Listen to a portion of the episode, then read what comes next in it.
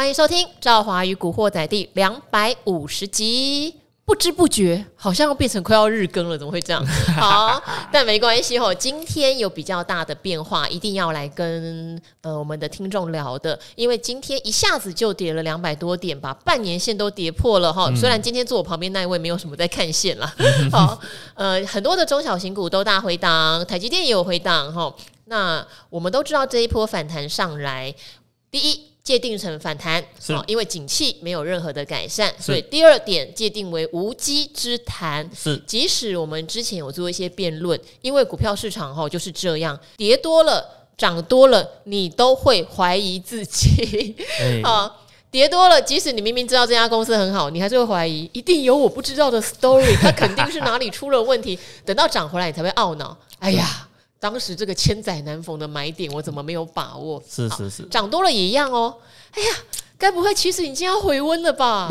哦，结果我还在傻傻的以为人家还在打库存，是哦，等到回跌，嗯，被骗了，明明就是无稽之谈。好 啊，千万不要这么说。市场就是这样子，人性也是这样子。哈，我先介绍今天的来宾是，好像有一点点久没有来上我 podcast 的。的存股教父古鱼，Hello，各位听众朋友，大家好，我是古鱼。对，因为最近的话，这几天我想应该很多人开始怀疑了，嗯，玩完了吧？嗯，哦，再回跌了。那对于我来说，压力没有很大，原因是这波上来，我是真的觉得。第一是不要乱跟哈，当然很多的公司涨很多啊，你说什么生技制药股啦、军工啦，哦，呃，只要抓到题材的，涨幅不小哦，五成一倍的都有，是。有抓到，当然很开心，很开心。嗯，可是如果说像我跟古鱼是看比较。呃，基本面的哦，产业型的、前景型的，我不希望担惊受怕的，是。就比较不会去跟这类型的股票，是没有错。反而是上来到万五的时候，会比较提醒大家，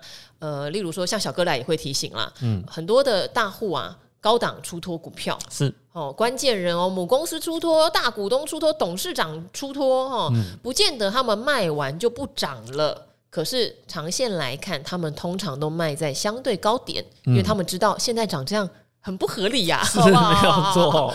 好，今天为什么会跌那么多？那早上可能一般人会想说，哎呀，因为之前美股跌了五天啦，哦，今天台股也补跌一下。说实话哦，台股这几天是比美股强的哦。是，那。其实关键也不是只有美股，关键在日本啊、呃！日本央行它宣布了一个东西哦，他说呢要放宽日债的直利率上限，是好很抽象啦，是没有错。可是他的意思就是说日债的直利率可以扩大的意思，是没有错。因为以前为什么会规范这个直利率的区间呢？哦，我不能让你殖利率扩大呀。因为我是一个没有利息的国家 哈，没有利息是什么？你钱不要给我啦，对，你钱不要放在我的债哈。当然，他们有很多的内部日本人喜欢买日债，那个是他们的一种投资方式。是，你日你钱不要放在银行啦，你钱尽量拿出去撒好不好？因为不好意思，我们的经济经不起资金收缩。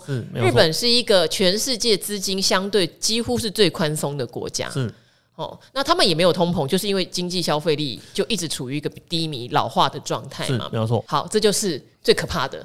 当一个、嗯、当一个老人突然开始动起来的时候，当一个老人突然狂奔。好，不是啊，当他如同是一个几乎都不会动的植物，好不好？你先想想看，哈，它本来是个植物，突然间它的叶子乱甩，你会吓到？对，没有错、啊。然后或者是他今天本来都很懒哦，都坐在那边不会动，突然站起来狂奔，你真的会吓到。是没有错。日本做这个举动，就好像一个不会动的植物突然乱甩一样，嗯嗯，彻底吓到亚洲股市。是。没想到连日本你都要做货币紧缩哎，日本你都要累升息耶，你要让你的债券有利息，没有错。那怎么办？那现在全世界最宽松的地方你都要紧缩喽，是不是美国？不是欧洲？是是日本内，没有错。好，所以这这代表什么呢？好，大家要知道哦，今年美国的升息大概从两趴哦，升升升，快四趴，一整年的平均可能就想二点五趴到三趴的一个利率环境好了。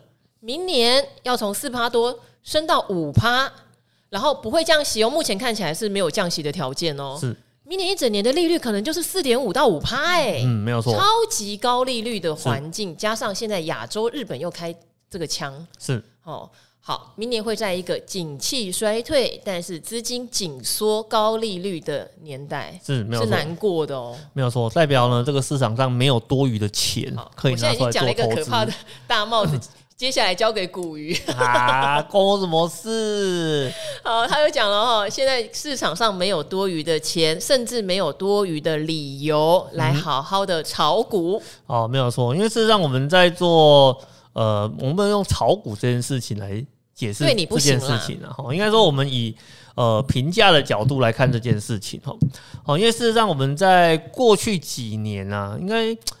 这样讲怪怪的，应该说过去两年，哦，二零二零年跟二零二一年，哦，这两年啊，它的整个市场的本益比啊，它是有那个在一个短时间内有暴升的一个现象哦，哦，比如说像过去可能像台股的长期本益比，大概接近个十三啊、十五左右的话，这是一个比较常态的一个现象哦。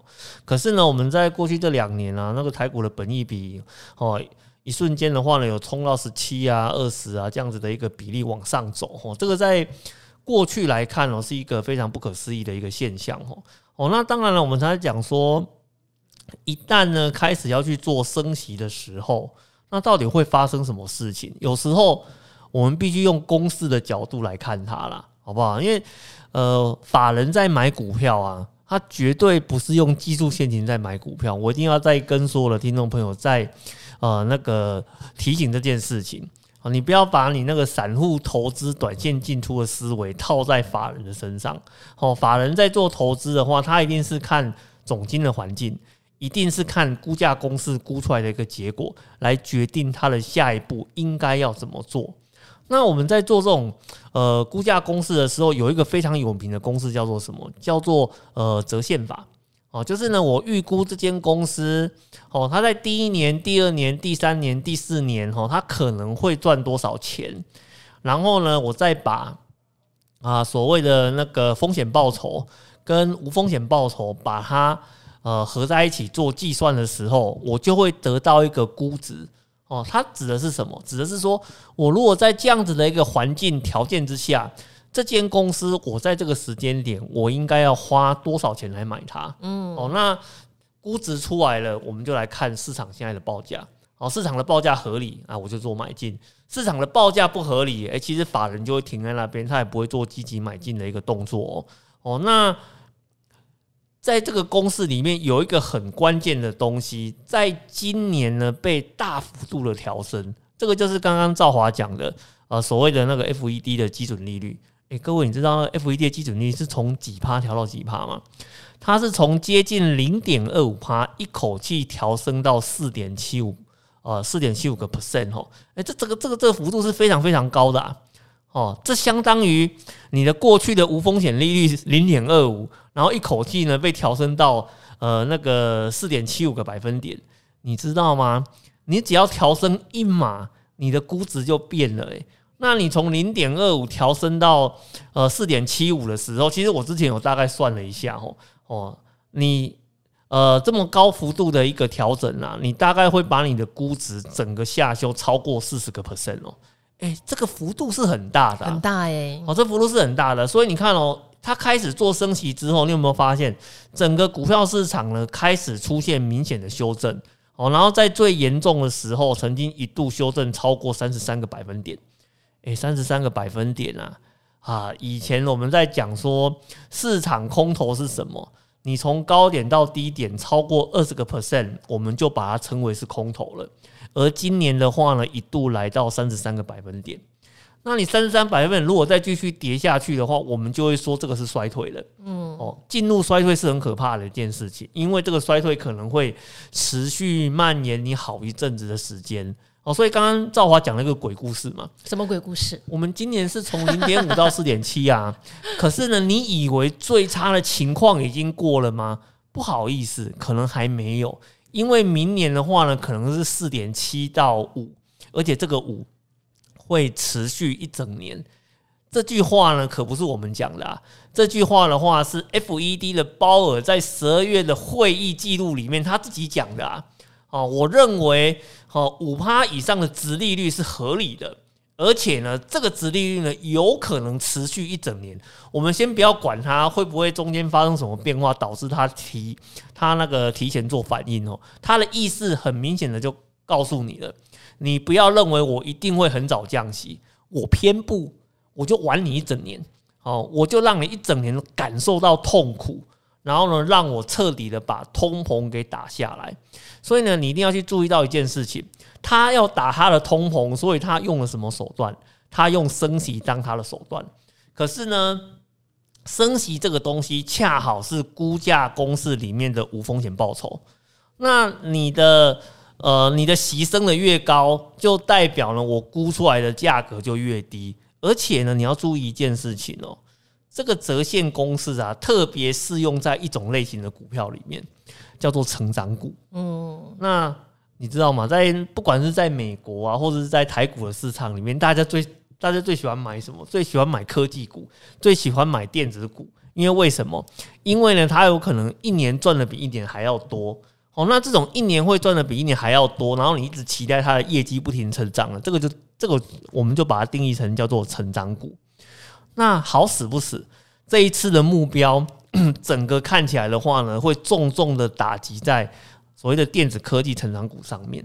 哦，所以你会发现啊，这今年的整个科技成长股，呃，这些去年很彪悍的股票，今年整个修正的幅度都非常的大。哦，所以在这个情况之下，你千万不要太期待，就是说。明年的科技类股就会回温啊，或者说明年科技类股，我只要库存打消完之后，诶，我的公司呢又把我的包袱给清干净了，我准备又要开始迈向新一波的冲刺。你要注意啊，他有可能打算要冲刺的时候，手上是没有订单的哦。你要注意这件事情哦，这是有可能的，因为事实上呢，我们在看最近的消费市场，有一个很有趣的现象，哦，比如说呃。最贴近的就是手机这件事情，你知道吗？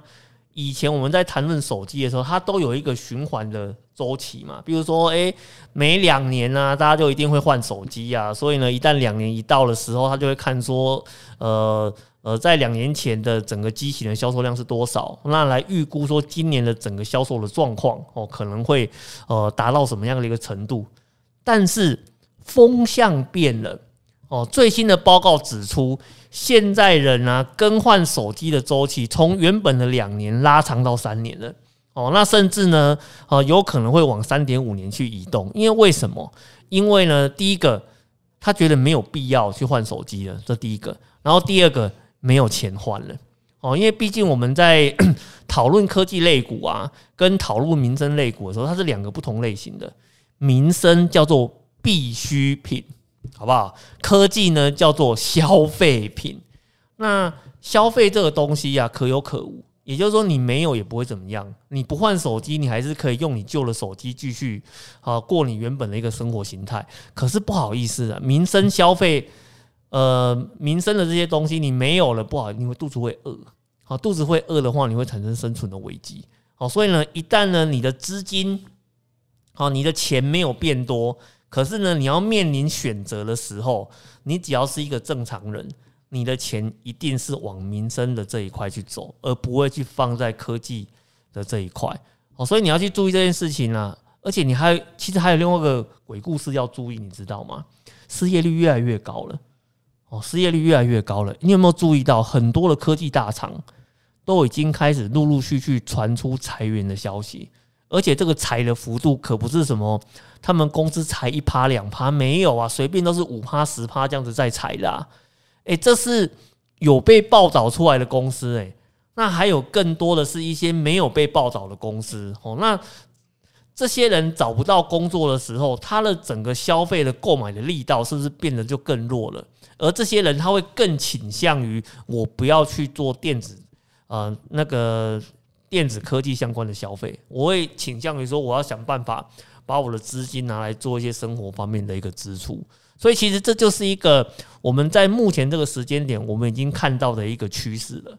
哦，就是我们从统计数据上面来看，我们从现况已经发生的事实上面来看，哦，我。完全感受不到明年科技类股会有一个非常好的开始。哦，这是我们听众朋友应该要注意到的一个地方哦。嗯，好，这边也呼应一下哈，因为投资有在长线中的短线哈，长线中的短线就是为什么之前有一段时间大家会听到很多的达人提醒，好，第四季比较容易有反弹行情，嗯、甚至这个第四季是浓缩到十一、十二月，是是是，不管是说选举也好啦，或者说历史上哦，十二月的上涨几率通常百分之七十啦，对，没有错，或什么什么的，它就是。是有一个比较几率上面，呃，反弹的空间，再加上因为一口气跌了三成，嗯，跌了三成，你酝酿一个比较明确的反弹都是正常的，是，好、哦，这就叫做长长线里的短线。有的人很不喜欢这个短线，我明白，嗯、但是当我知道有这个短线机会的时候，也会先提醒大家，因为提醒大家，第一是你手上如果有空单，你经不起嘎的，你真的要小心哎、欸，你看到越没有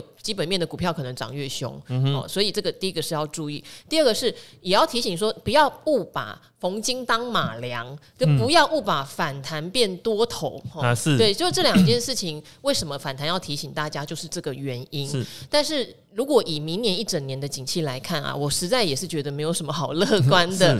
呃，这个反弹反而有点破坏了节奏。是。破坏节奏。也好啦，短线的激情也不错，不然很无聊啊。嗯、如果一直在一万三、一万二那边晃，晃、嗯、个半年，这也不太合理啦。很少世界上很少有这样的事情哈。哦，总是要有一些波澜嘛。哦，你谈谈谈，你谈到万五啊，起伏啊，哦、甚至更乐观，觉得谈到万六，哦，你又现在杀杀回万二，那你就有一个四千点，好的涨跌幅哦，上去四千，下来四千哦，是是是，哦，那才好玩嘛，对对，没有错。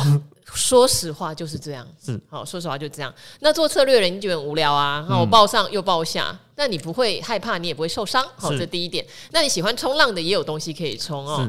好，现在接下来的是我们会听到更多更多的坏消息，是绝对会。好，大家等着看，十一月的外销订单肯定会让你一定很烂，吓死你。好，跟寒流一样冷。对对对，跟寒流很冷，寒流一样冷。现在各公司在做明年二零二三年的财务预测，嗯、台湾已经没有公布财测这个鬼东西了，嗯、哦，只有那些大型要开国际法说会的，例如台积电、还有联发科，很大型的公司才会去做公开的二零二三年的预测。是、嗯，目前我知道大家财务部门都很忙，嗯、都在下调，哦、真的啊，都在下调啊。哈，其实很多公司的 Capex 的部分也都是一直在往下调、啊。为什么昨天星星会公布 Capex 要砍？嗯，因为呃，早在半个月前，市场就已经告诉大家，Intel 跟 NVIDIA 对窄板三雄都是砍单，是哦，降价砍单哦，是哦。那他当然觉得明年我做那么多产能也卖不掉啊，是自然要砍。这些消息一定会在接下来陆续的出来哈。那赵华以前常常提醒大家是，当市场在反弹的时候，你就会说没有关系啊，我都知道啦，我都知道第一季怎么样嘛，跟 Q4 比下降二十趴，我知道啊，哈，嗯、都是这样。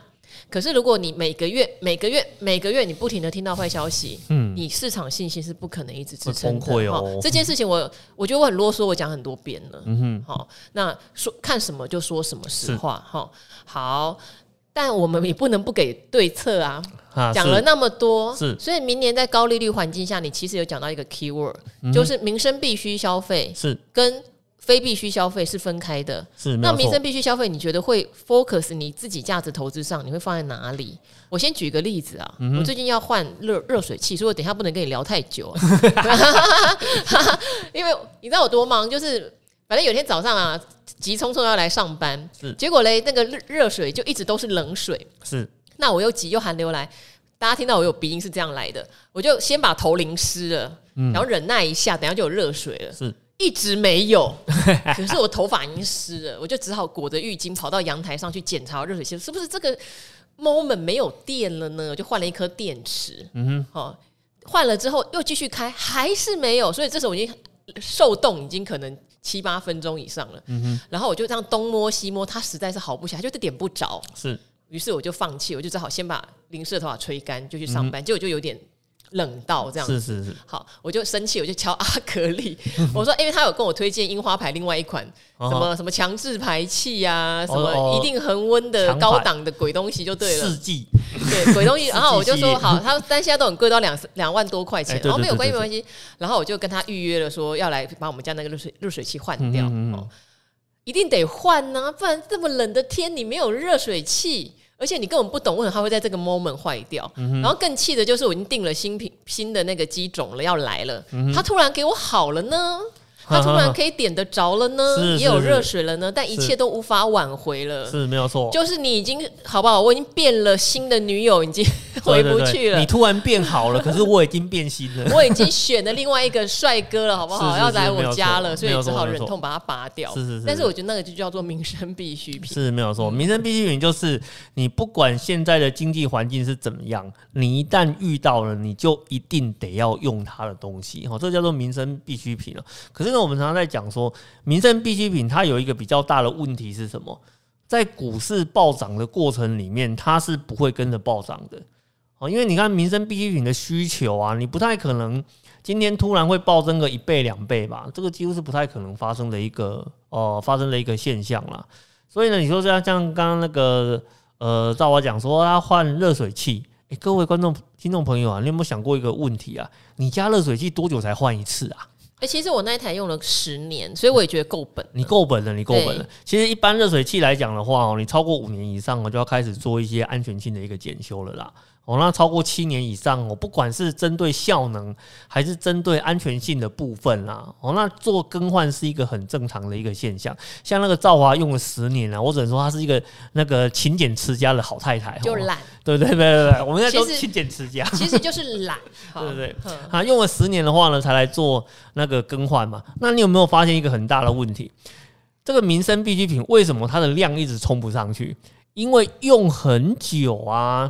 好，那你既然用很久，那就代表说，你看了为什么消费性的这种产品啊，它的呃那个销售量都可以冲得很高，然后呢，呃，股价可以涨很快，因为大部分都是一年一换吧，哦，一年一换或是两年一换，所以呢，它有一定的一个替换的周期。可是呢，这种民生性的这种产品的话呢，它整个替换的周期就会变得比较缓慢一点。可是呢，我要跟听众朋友讲一个事情，就是缓慢啊。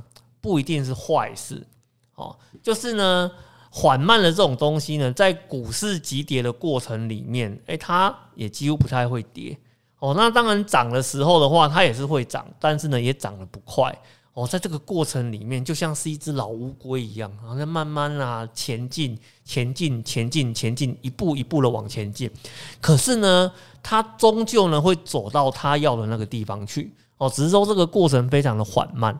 那当然了，我们刚刚已经跟呃观众朋友提到了嘛，你那个明年这种科技成长类股啊，看起来哦，整个下修的程度哦，会非常非常的严重哦。那其实你回过头来，在这个时间点，你来看这种民生呃消费相关的一个类股的话，诶，我其实不错啦，可以考虑一下啦。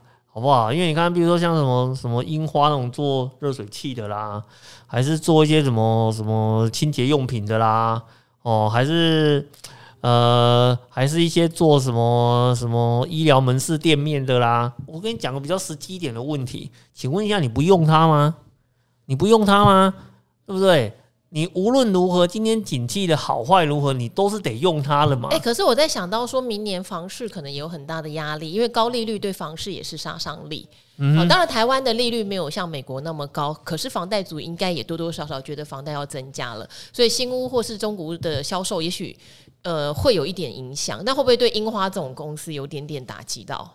呃，会。那他可能会在跟那个新屋配合的这一块。哦，它的整个那个销售业绩的部分可能会受到一部分的一个影响啦，因为毕竟我们在以热水器来讲，吼，它应该有两个族群，一个族群的话呢是跟建案搭配在一起做销售的，我今天一整批全部都用樱花，哦，那还有另外一种的话就是像兆华目前的一个状况，哦，就是我用久了，然后我要去做呃替换的一个周期，那我认为哦，替换的这个周期比较不会受到影响，因为我坏了我就是得换啊。或者说我天气冷了，然后我原本是买那种单排火力的，我现在需要双排火力来做，呃，来那个维持我的热水温度的话，那你还是得换啊。可是呢，在新屋销售的这一块，其实比较大的问题不是建商不用它，而是呢，建商目前盖房子的速度变慢了。哦，那你如果盖房子的速度变慢的话，那我想呢，它主要的影响的话，应该会是在跟建案搭配的这一块，哦，然后在好一般销售市场的部分，反而比较没有太大的一个影响啦。所以其实我们以前在看数据的时候，我们有看那个非常有趣的数据啊，就是呃，樱花呢在呃旧的热热水器替换了这个。部分啊，大概每年可以一都可以持续维持十到十五个 percent 后的一个成长的一个动能哦。那我觉得就整个来看的话，有可能会偏向整体的业绩只会微幅修正一点点哦，不会像电子类股那么严重啦。嗯、哦，电子类股那个一下修都是三十趴、四十趴就不见了。哦，对不对？像樱花这樱花这种的话呢，虽然失去了右边一点点，那可是我左边的部分是成长的。然后你两个放在一起，整个修正的幅度的话，可能连个十个 percent 都没有。哦，所以我所以这种这样子的一个公司的话呢，反而在你这种呃修正的过程里面，整个抱起来不是 还蛮安心的嘛？那还有什么？呃，还有什么吗？嗯、比如说像是花花仙子啦，花仙子有挂牌吗？有有有，花仙子有挂牌，花仙子有挂牌，还有那个，比如说卖瓦斯的啦，有挂牌有挂牌。哎、欸，可是你讲的吼，成交成交量太冷，冷到我愣一下，你知道吗？不是不是，因为你知道你知道为为什么会这个样子吗？对啊，你知道为什么会这个样子吗？因为民生相关的类股啊，它的成交量一直都不高啊。不过瓦斯类股到底回档了没呀、啊？因为之前乱涨一通、欸，哎。现在回来了没呀？我看一下。哦，你可能要那个稍微看一下，因为还 OK 呢。因为其实像瓦斯类股的话呢，新雄啊，对，因为它也就是你民生无论如何，就是你要一直一直去使用的一些相关的类股嘛，对不对？因为其实有时候你说看股票这个东西啊，你如果真的不知道买什么，不错耶，他们都差不多回到历史上比较正常的地方去了。因为有一段时间啊，嗯，太离谱了，那个瓦斯类股。因为那时候一直，欸、因为那时候一直传出什么天气冷啊，要涨价啦，要断料啦，要干嘛了？结果那个整个瓦斯类股的股价就乱就乱喷一通嘛。现在好多了，好，各位真的现在好多。如果你是纯股族的，好多了。不过因为我哈，我自己存那个大车队，我有一点点觉得成交量哈，真的还是不能太低。嗯哼，就是当然你有个一百张，我觉得会比较 OK。嗯哼，我的太低是说，连我这种小散户啊，嗯，我都会卖的很辛苦，这就叫太低哦。因为他之前有一天可能成交十几张这样的，哎，你真的很难撮合哎。哦，所以后来我就意识到说，我当然知道，当今天股票变热的时候，它一定成交量会放大。是，可是我也会有需要，就是例如转换持股或是变现的时候，如果那一天刚好它都没有成交量，还是蛮痛苦。是没有，所以瓦斯类股还是有一点这样的问题，就成交几十张。呃，民生类股的很多都是这个样子啦。那个，除非有一些呃很多人讨论的民生类股，你的交易量可能会比较大哦。比如说像是那个像那什么呃大统一之类的公司啊，嗯、哦，那个就是讨论的呃热络度比较高的哦。那像这种的话呢，它整个交易量就会比较好一点哦。那当然，如果说是呃，有点像私房股性质的这种民生类股的话，哦啊，那个交易量真的都很低啊。这个当然交易量很低，对很多人来讲，它都会形成一个购买的障碍，因为大家都去思考说，啊，我今天如果交易量很低，我刚好临时要卖出的时候怎么办？会不会不小心被我买到涨停，或者被我卖到跌停了？啊，其实这个东西哦。我觉得这个是你一开始在买进的时候，你就是要去思考的一个问题，因为有时候这个冷门类股啊，会不会爆酒变热门？诶，这个很难说。好像以前我就曾经有买过那种冷门股票变热门股的一个案例，吼哦，比如说像我们早期去买那个所谓的葡萄王啦、宝雅啦，真的哦，然后那个巨阳啊，像这种公司，诶，你知道吗？你千万不要跟我讲说，老师你。你那个胡说八道，这些一直都是热门股啊！你要你要先你要先了解，我买这些股票大概是十大概十几年前的时候了，那个时候根本没有人想碰这种公司哦，包含现在什么统一啊、味全啊这些公司，诶，你知道吗？我那时候在买股票的时候，统一跟味全才十几块，没人要的好不好？哦，当然你说现在那个那个交易量非常的大嘛，对不对？所以你看。以公司来讲哦，它有可能会因为呃，它呃发展好几年之后找到了某个题材，哦，或是呢，它慢慢的能见度呃增加之后啊，哦，它变成是一个交易非常热络的一个股票。可是，其实你有时候当下在买进的时候，你也不知道它会不会变成外的热门股啦。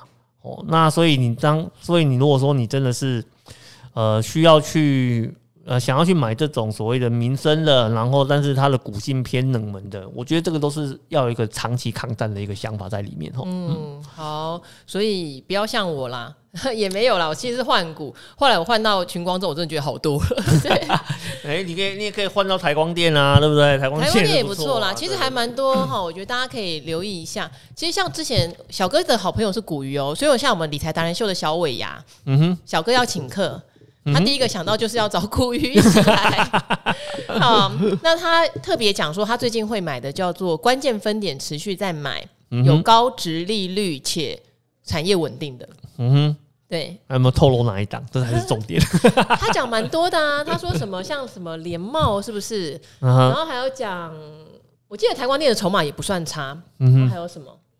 他在前一阵子他来的节目有讲了，哎，其实也没前一阵，就昨天嘛，还是上礼拜。对啊，好，所以我觉得大家可以参考啦。就自己关键分点，通常不是内部人，就是。知道呃实情的人哈，对，那又有高值利率做支撑的时候，嗯，那我觉得相对你要现在一定要买或者你长线要抱，都是一个不错的选择。嗯，好，然后还有他他当然很喜欢讲像可成这种都是现金的公司，他全身上下都是现金，所以他的净值非常纯，他很喜欢讲这件事情。对对，那当然我也提醒过听众，可成的问题就是他没有实质经营上的营收，所以市场很难给他好的。